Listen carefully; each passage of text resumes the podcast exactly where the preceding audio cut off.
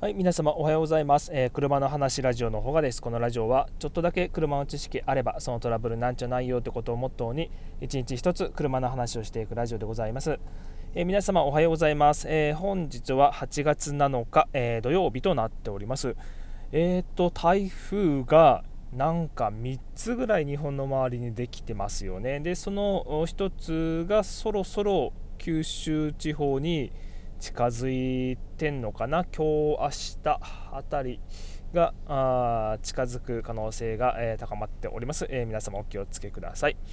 で、えーと、本日なんですけど、本日は、えー、迷惑運転のトップ5ということでお話ししていきます。で、実はこれ以前も話しているんですけど、ちょっと改めて振り返ってみたいなと思って、もう一度お話ししたいなと思って、今日は、え、取り上げております。はい。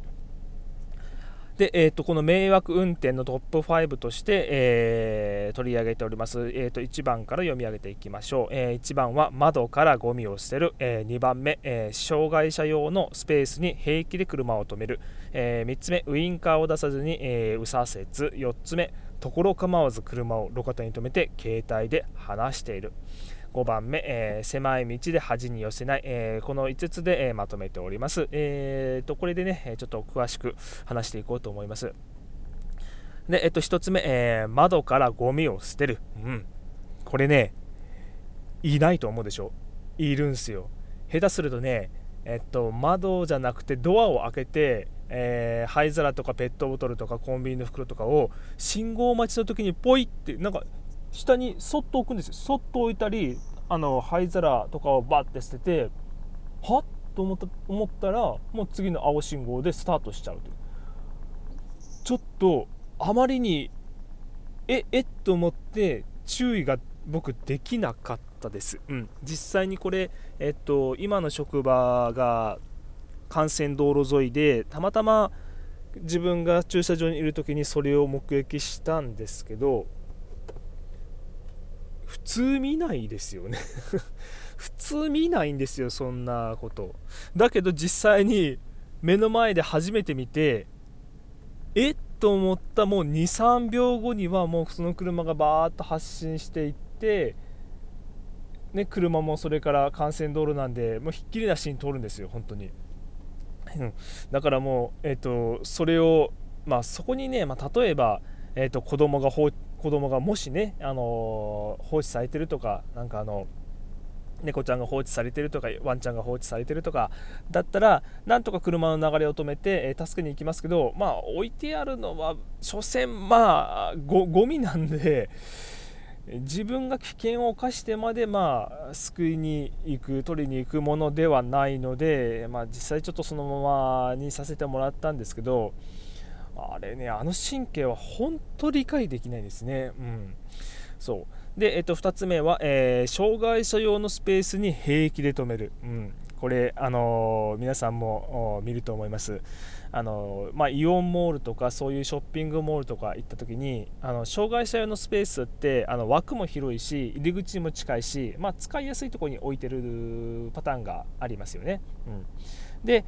やっぱね横着してそこをあのそこに車を止めるね、ま、やつがねマジいるんですよ、うん、で本当だったら、まあ、自分その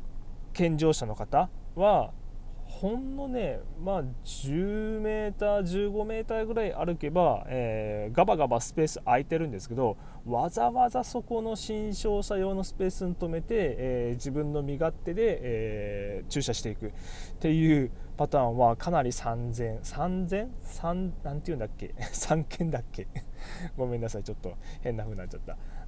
うん。あの、よく見られます。うん。あれもね実際自分が新商者だったら相当、うん、イライラすると思いますよだからね僕はちょっとぐらい、あの、歩くちょっとって言ってもほんのにまあ 10m、20m ぐらいだからね、うん、でその離れた場所に止めるとあの、車を他の車にあの当て逃げとか、あの、ドアパンチみたいな隣の車がドアを開けた時に自分の車に当たるみたいなリスクも離れた駐車場だとやっぱり減るので僕はね割ともう離れた駐車場に、うん、スッと止めることの方が多いかな、うん、入り口近くに止めるときはもう本当にたまたま通りかかった時に、あのー、バッチリなとこが空いてるぐらいじゃないとあんま止めることないですね、うん、基本的に狭いところに駐車するのが、えー、嫌いです。はい。でえっと、3つ目はウインカーを出さずに、えー、右左折する車ですね、えっとこれ僕の田舎だとよくあります。田舎に行くほどよくある気がしますね、まあ、あと車線変更とかするときに、えー、まあ、ウインカーをつけずに全くつけずに車線変更するとか、えー、やっぱりあの後ろ走ってる車がびっくりしちゃうんでね、えー、ああいう運転は、え推奨できません。で4つ目、ところ構わず車を路肩に止めて携帯で話している。これね、結構いらっしゃると思うんですけど、見た方。うん特にね、あのは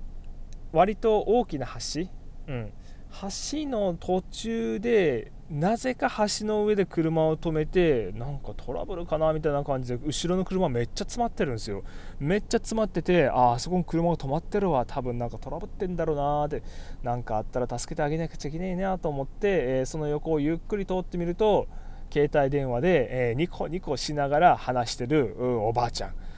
マジでお前何やってんだって後ろから追突されるリスクとか全然考えないんですかね。もうほんとなんか、うん、神経ないなって。